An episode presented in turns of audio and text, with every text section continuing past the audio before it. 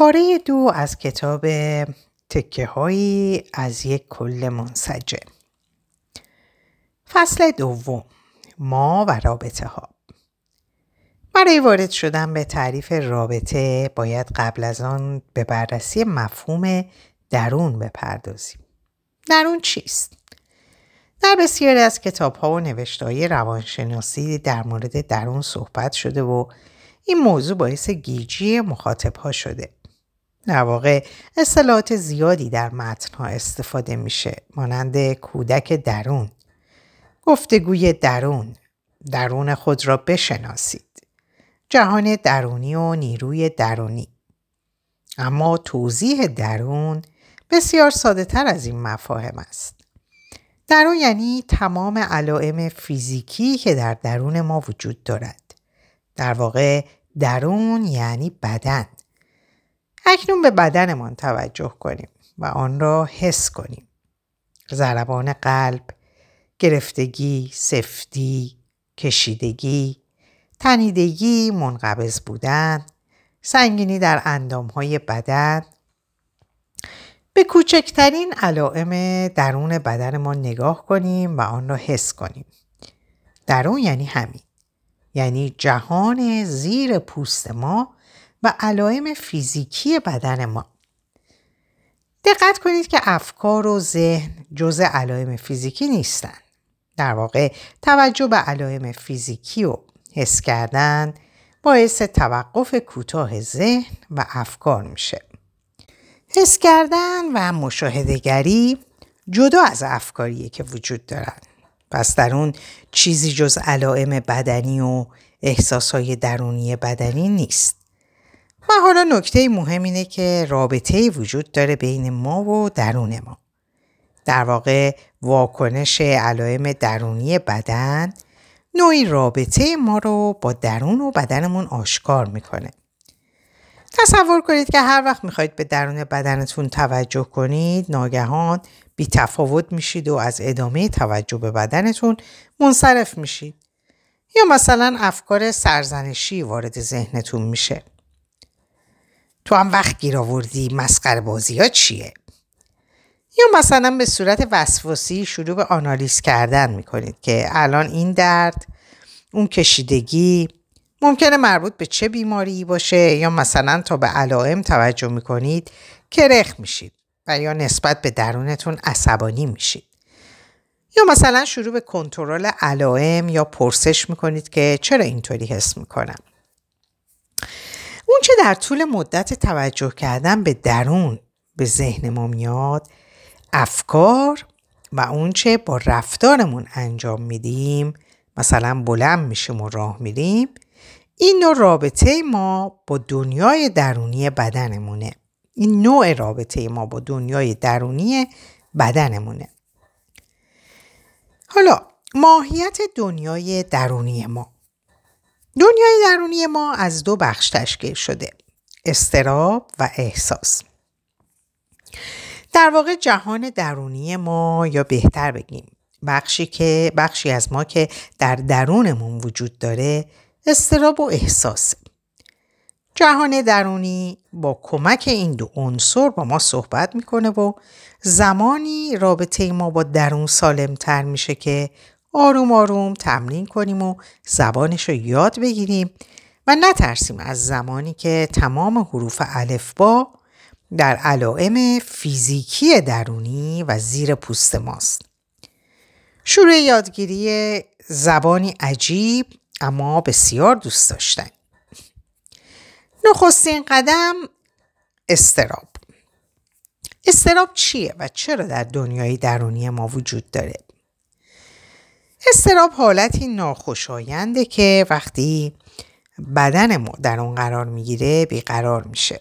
حالتی که استرابی خاص رو به وجود میاره و دلشوره مبهم به آدم میده. استراب با علائم فیزیکی خود رو نشون میده و در سه سطح از لحاظ شدت دستبندی شده. سطح یک چنگ شدن دستا، سفتی عضلات بین دنده های دنده عضلات بین دندهی قفسه سینه، آه کشیدن، سفتی بازوها، شونه ها، گردن، ساق پا و پا، جفت شدن فک ها، روی هم فشردن دندونا، های تنشی. سطح دو زور گرفتن مسانه و تکرار ادرار. اسپاسم گوارشی. سندروم روده روده تحریک پذیر. تهوع استفراغ نشانه های عروقی میگرن پرفشاری خون نشانه های برونشیت آسم ساق های ژلئی راه رفتن نامتعادل به علت فقدان تنش ازولانی سطح سه. از موضوع خارج شدن. تجزیه گیجی فراموش کردن فراموشی فراموش کردن مسیر فراموش کردن مسیر فکر ضعف حافظه تاری دید کوری بیهسی از دست دادن ناگهانی حس در برخی نواحی بدن قش حالت فرار تجزیه‌ای توهم زنگ زدن گوشها فرافکنی و همزاد پنداری فرافکنانه. اینا علائم استرابن و بدنمون با این علائم با ما حرف می‌زنن. شبیه آدمی در درونمون که اول آروم به در میکوبه و میگه منو ببین حالم بده. و ما به اون توجه نمی کنیم. و اون این بار محکمتر در می‌زنه تا ما رو متوجه حضور ورودش کنه. پس استراب خبر از حضور یک آدم درونی میده که گویی قرار با ما صحبت کنه. پس منظور از آدم درونی دنیای درون ماست که مدام در حال ارتباط برقرار کردن با ماست. به بدنتون در طول روز توجه کنید و به پیام هایی که میفرسته آگاه باشید. این همون زبانیه که قراره نسبت به یادگیریش تلاش کنید و مهارت کسب کنید. اکنون به احتمال زیاد متوجه این موضوع شدید که چقدر گاهی اوقات می‌خواستید این علائم رو سرکوب کنید و چه آموزش های ناخواسته به ما داده شده که با این علائم مبارزه کنیم. مثلا مادری که می‌بینه فرزند نوجوانش تپش قلب داره و مدام قبل از امتحانی که داره به دستشویی میره به جای اینکه همراه اون شه و این علائم رو بخشی از استراب قابل قبول یعنی وجود امتحان بدونه بیشتر به فرزند خودش یاد میده که چطور از استراب فرار کنه. مثلا به اون میگه ببین هیچ کس اینطوری نیست. سعی کن بهش فکر نکنی. بیشتر بخون که انقدر روز امتحان اذیت نشی. در صورتی که استراب امتحان استرابی طبیعیه و اگر فرزند به بدنش و علائم آشنا باشه می‌تونه راحتتر و طبیعیتر با استرابش برخورد کنه. پس استراب واکنشی بسیار واکنشی بسیار طبیعی در بدن انسانه. وقتی ما آموزش می‌بینیم که با بدنمون دوست باشیم و زبونش رو می‌فهمیم می‌تونیم خودمون و درونمون رو درک کنیم. این درک باعث میشه آرومتر باشیم و در نهایت دیدن استراب و درک کردن شرایط دلهور آوری که در اون قرار گرفتیم علائم استراب رو کم می‌کنه. این اتفاقیه که در رابطه درونی سالم با درونمون رخ میده. اینکه ما علائم رو حس می‌کنیم و از شدت اونها کم میشه. شبیه همون مثالی که قبلتر گفتیم که انگار آدمی در درون شماست که گاهی فقط وقتی متوجه حضور اون میشیم اون آروم میشه و آشوب درونیش کم میشه. یا اینکه شاید گاهی دلیل مشخصی هم نمی‌تونیم پیدا کنیم اما با متوجه شدن آشفتگی درونی و دیدن آشفتگی و حس کردن اون آشفتگی کم میشه. بخش بعدی تشکیل دهنده جهان درونی احساس ها هستند. در عمیقترین لایه های درونی ما احساس ها پنهان شدند و این احساس ها هستند که بیدار کننده استرابند. بعد از اینکه ما آموختیم چطور استراب رو ببینیم و اون رو درک کنیم و به عنوان بخش انکار ناشدنی در درونمون بپذیریم می‌تونیم ارتباط اون رو با احساسی که در اون لحظه داریم متوجه شیم. هرچه بیشتر بتونیم استراب رو ببینیم و اجازه بدیم دیدشه ظرفیت درونی ما برای پذیرش و درک احساس ها بزرگتر میشه. بیدار شدن احساس ها در درونمون چه به وسیله اتفاقی که در زندگی ما میفته و چه به وسیله خاطراتی که به یادمون میاد می‌تونه به شدت به, شدت استراب بستگی داشته و استراب رو در ما بالا ببره. مخصوصا اگر احساس هایی که بیدار میشن سخت و تلخ باشن. احساس های متفاوت بیدار کننده احساس های متفاوت بیدار کننده رفتارهای متفاوت هستند. زمانی که غمگین میشیم اشک میریزیم و به دنبال آغوش و مرهمی هستیم. سنگینی عمیقی رو بر روی قفسه سینه خود حس می‌کنیم و دوست داریم درک شیم و مورد پذیرش قرار بگیریم. زمانی که خشمگین هستیم گرممون میشه. و نیرویی رو در درون دستا و پاهامون حس می‌کنیم. در تنفر داغ میشیم. در خشم و تنفر در خشم و تنفر احساس می‌کنیم انرژی داریم و دوست داریم به چیزی یا کسی آسیب بزنیم. در نهایت انسان آگاه خشم و تنفر رو از درون حس می‌کنه و اون رو تبدیل به خشم سالم می‌کنه. و با کلمه ها و رفتارهای مناسب مرزبندی خودش رو با آدمهایی که خشمگینن و خشمگینش کردن دوباره مشخص می‌کنه. در خشم صحبت کردن مرزبندی کردن و واکنش مناسب و محترمانه وجود داره البته باید از درون حس کنیم که چقدر عصبانی هستیم و کاملا انرژی خشم رو بفهمیم و بعد در دنیای بیرونی و روبروی آدم های دیگران اونو کنترل کنیم لازمه کنترل خشم بینش به وجود خشم در بدن و آگاهی به میزان اون در بدنه در احساس گناه شونه های ما سنگین میشه و ما باری رو برای دوش خود حس می‌کنیم.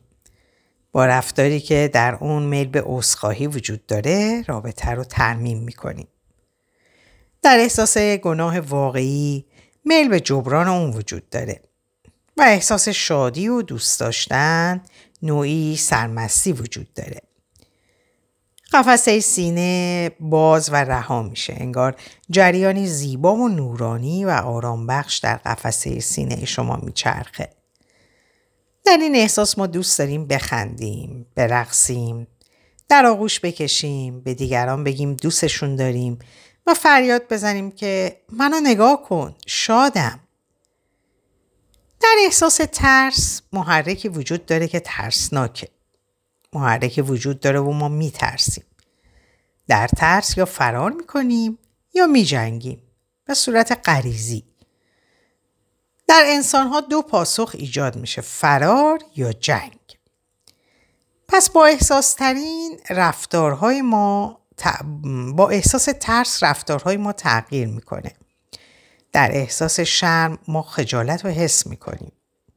خون به سرعت به صورت ما می‌رسه و در بیشتر انسانها خنده نخستین واکنش غیر ارادی به احساس شرمه. سرکمی به سمت پایین میره و فرد دوست داره فضا رو ترک کنه. ما پنج حس اصلی داریم و اگر تمام این حس ها رو تجربه کنیم رفتارهای ما تنظیم میشه و صمیمیت ما در رابطه هامون بیشتر میشه.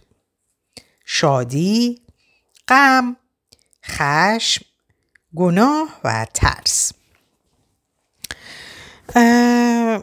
اگه ما یه رفتار غالب داریم مثلا اغلب عصبانی هستیم و یا بیتفاوت هستیم و یا مثلا در حال گریه یا در حال مهربونی کردن و خندیدن هستیم احتمال ایجاد مشکل در رابطه با دیگران برای ما بیشتره در واقع قرار ما احساس رو حس کنیم و رفتارهای نامناسبی رو برای بروز احساسامون رفتارهای مناسبی رو برای بروز احساسمون بیاموزیم. در جهان درونی ما هر احساسی شکل خاصی داره و اگر رابطه ما با درونمون خوب باشه می‌تونیم هر احساسی رو حس کنیم و اجازه بدیم احساسها در بدنمون جریان داشته باشن. حالا احساسات برای حس شدن به وجود اومدن نه سرکوب و فرار. دنیای احساسات دنیای زیباییه که معمولا با اون غریبه هستیم و در بیشتر مواقع یا از اونا میترسیم یا اونها رو سرکوب می‌کنیم. این غریبگی از اطرافیانمون آم... غریبگی رو از اطرافیانمون آموختیم. زمانی که متوجه شدیم احساسای ما می‌تونه به ما آسیب بزنه. در کودکی و نوجوانی بسیار به ما آموختن که احساسها آسیب می‌زنند و این تهدیدها ما رو ترسونده و بیشتر از دنیای درونمون دور کرده. پدر و مادری رو در نظر بگیرید که به فرزندشون میگن گریه نکن. مرد که گریه نمی‌کنه. یا مثلا میگم بلند نخند زشته و یا جملات معروفی که بسیار زیاد استفاده میشه. بعد از هر خنده گریه است. مواظب باش و از این دست در تمام این جمله ها نوعی تهدید رو می‌بینیم که مواظب احساسای خود باش و اونها رو سرکوب کن غافل از اینکه این سرکوب احساساست که به ما و رابطمون و اول از همه به رابطه خودمون با درونمون آسیب می‌زنه. احساسا هیچگاه آسیب زننده نیستند و حس کردن اونها هیچ مشکلی رو به وجود نمیاره. احساس ها بخشی از دنیای درونی ما و بخشی از هستی هستند. چطور ممکنه چیزی که با ما زاده شده به ما آسیب بزنه؟ هر آنچه که در بدن ما تعبیه شده و در ساختار بدن انسان وجود داره کمک کننده است. احساسات به ما کمک می‌کنن که بتونیم از دردها و مشکلات دنیا گذر کنیم و به ما کمک می‌کنن با دیگران ارتباط برقرار کنیم. و به ما کمک می‌کنن که رفتارهای مناسب و صادقانه با خودمون و آدمهای دیگه داشته باشیم. و در نهایت دیگران رو بهتر درک کنیم و همچنین خودمون و جهان درونیمون رو بشناسیم. احساسا قرار حس شن و با رفتاری مناسب ابراز بشن. گاهی هنر زبان و رفتاری هنر زبان و رفتاری میشه که به صورت مناسب می‌تونه احساسها رو نشون بده و ابراز کنه. مثل نقاشی ها، مجسمه ها، شعرها و داستان ها. همه نشون دهنده احساس های درونی هنرمنده. به راستی تبدیل احساس ها مخصوصا احساس های ناخوشایند به رفتار مناسب هنریه که بسیاری از آدم ها از اون بینصیبن. زمانی که حس بشه و ما بتونیم دنیای درونیمون رو ببینیم می‌تونیم متوجه شیم که قدرت تبدیل احساس و یک رفتار مناسب رو داریم و زمانی که قدرت انتخاب رفتار مناسب در دستای ما باشه ما تبدیل به هنرمندی میشیم که می‌تونه در رابطه های سالمتر و آگاهانه تر قرار بگیره.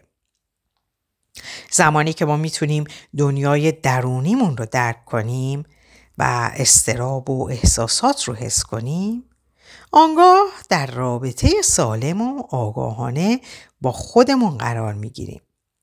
پس رابطه سالم درونی یعنی حس کردن و آگاه شدن به آنچه به طور فیزیکی در درونمون رخ میده و وقتی نوع رابطه با خودمون تغییر پیدا کنه و آگاهی ما نسبت به دنیای درونیمون بالاتر میره نوع رابطه, نوع رابطه ما با دیگران نیز تغییر پیدا می‌کنه.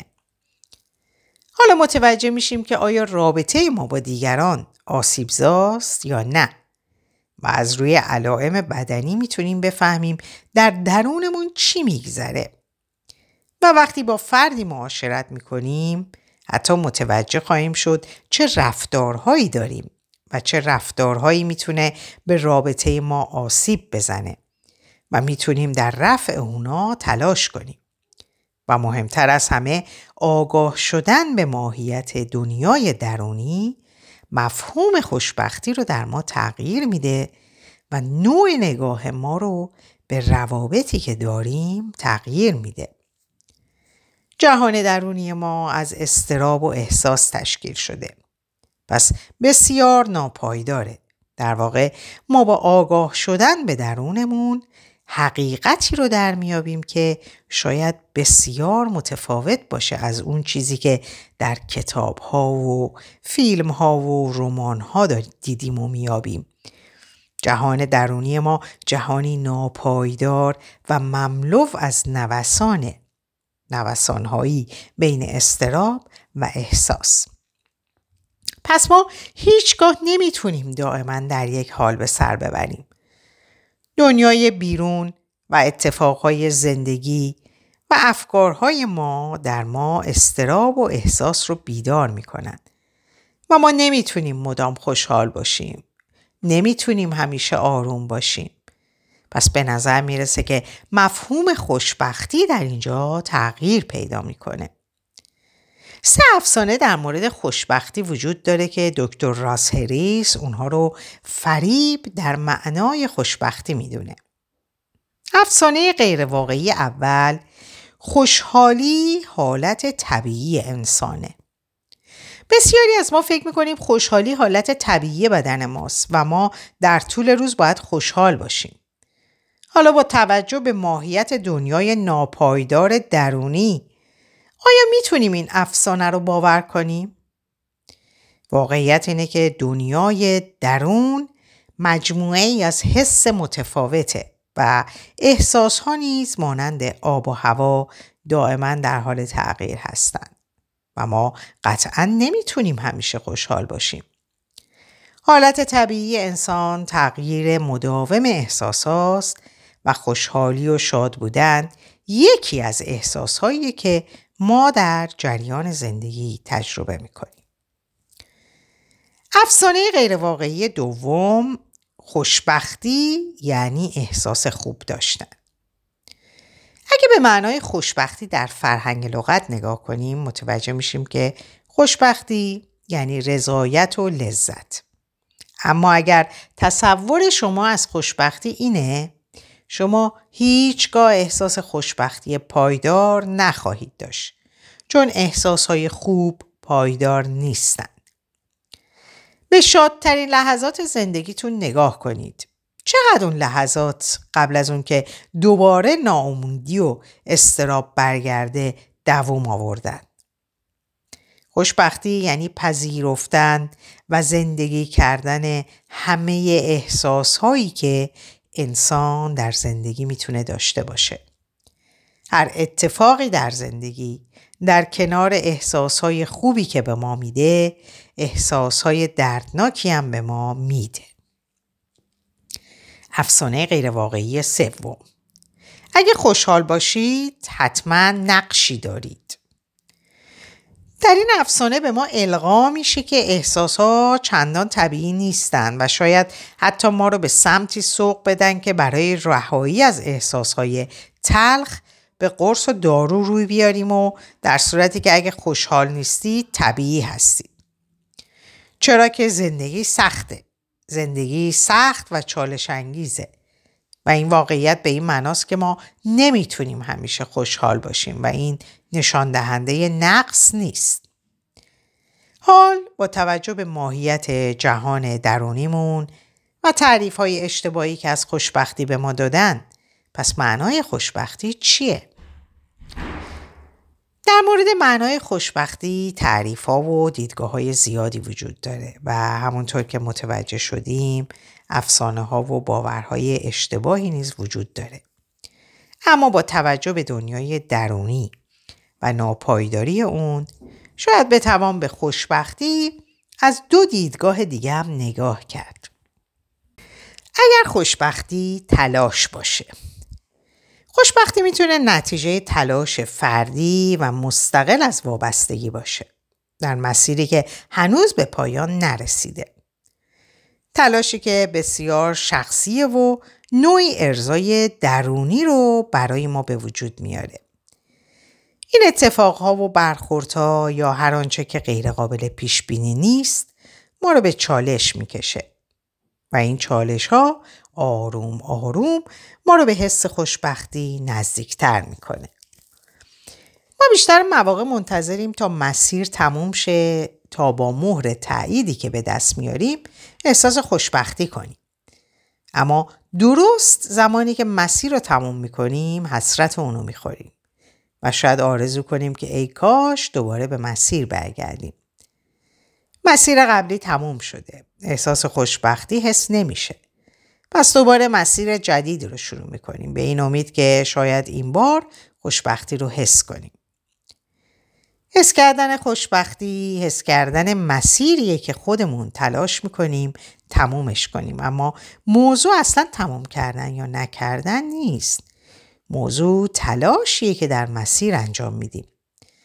این تلاش هر چقدر سختتر باشه و مسیر با چالش های بیشتری همراه باشه احساس خوشبختی عمیقتر خواهد بود. مخصوصا اگه بتونیم مسیر رو به پایان برسونیم. بسیاری از ما خاطرات سختی داشتیم مثلا امتحانی که سخت بوده و هفته ها درس خوندیم و بیخوابی کشیدیم تا در انتها موفق شیم در همون فرایندی که برای امتحان تلاش می‌کردیم بخشی از ما آرزو می‌کردیم که ای کاش زودتر از زیر این فشار خلاص شیم و بخش دیگه در وجود ما لذت مبهم رو تجربه می‌کرده و بیخوابی ها رو طاقت می آورده. این لذت مبهم همون احساس ناپایدار و گنگیه که خوشبختی نام داره و دقیقا تجربه دوباره همین حس مبهمه که ما رو وسوسه می‌کنه تا مسیر جدیدی رو امتحان کنیم. اگر از مسیر آگاه باشیم این احساس با تمام ابهامی که داره عجیب بر درون ما اثر می‌گذاره. هیجان گرم و قابل لمس که آرامش عمیق و در عین حال ناپایداری داره. تجربه این احساس ما رو به کسی که هستیم و ظرفیت واقعی که داریم نزدیک می‌کنه. و تلاش ها ما رو برای کسی که دیگران دوست دارند از ما ببینند کم کنه. تجربه این احساس مسیری که انتخاب می‌کنیم خوشبختی رو برای ما پررنگتر می‌کنه. البته آگاهی ما از خودمون و ظرفیت هامون چشم هامون رو برای احساس واقعی خوشبختی باز می‌کنه و ما را از بازی های نمایشی خوشبختی دیگران دور می‌کنه. از افسانه های دروغین دور می‌کنه. از نمادهای رایج خوشبختی که در رسانه ها تبلیغ میشه هم دور می‌کنه. وقتی به مسیر و تلاش ها تلاش های آگاه هستیم قطعا به این فهم خواهیم رسید که احساس خوشبختی جوششی از درونه. مبهم و غیر قابل تعریف اما عمیق و در عین حال موقت. اگه خوشبختی حالتی از آرامش باشه اگه خوشبختی رو نوعی آرامش داشتن بدونیم تعریف آرامش می‌تونه ما رو به مفهوم خوشبختی نزدیکتر کنه آرامش فاصله دو احساسه.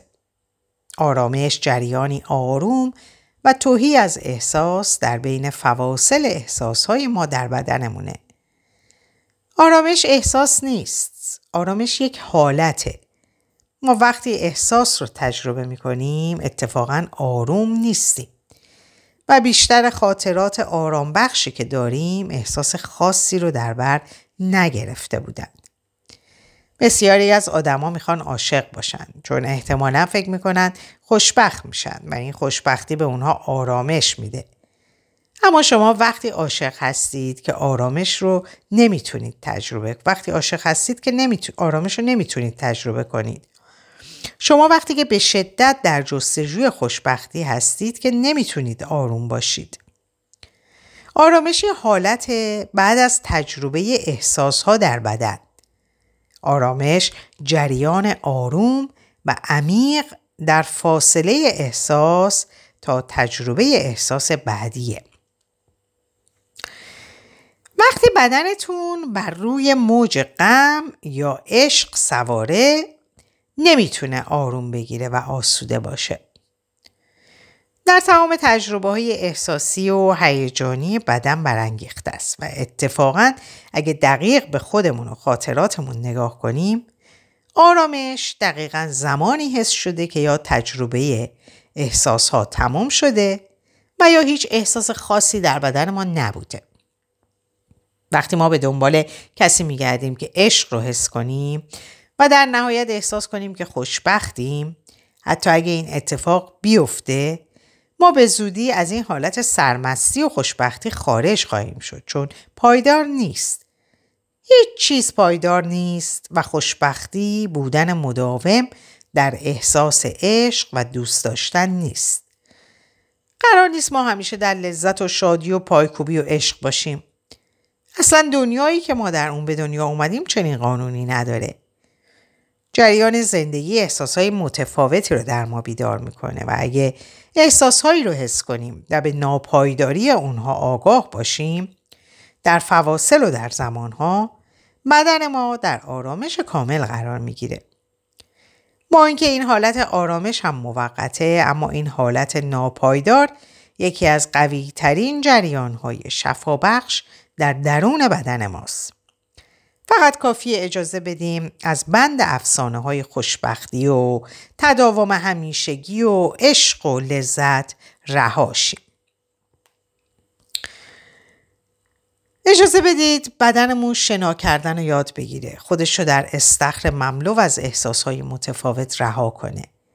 خوشبختی اون چیزی نیست که به دنبالش هستیم یا اون که آدم ها به هزار زور و داستان و عکس و افسانه و فیلم به ما نشون میدن. خوشبختی خود ما هستیم در بدنمون با هزاران تجربه احساسی سخت و زیبا.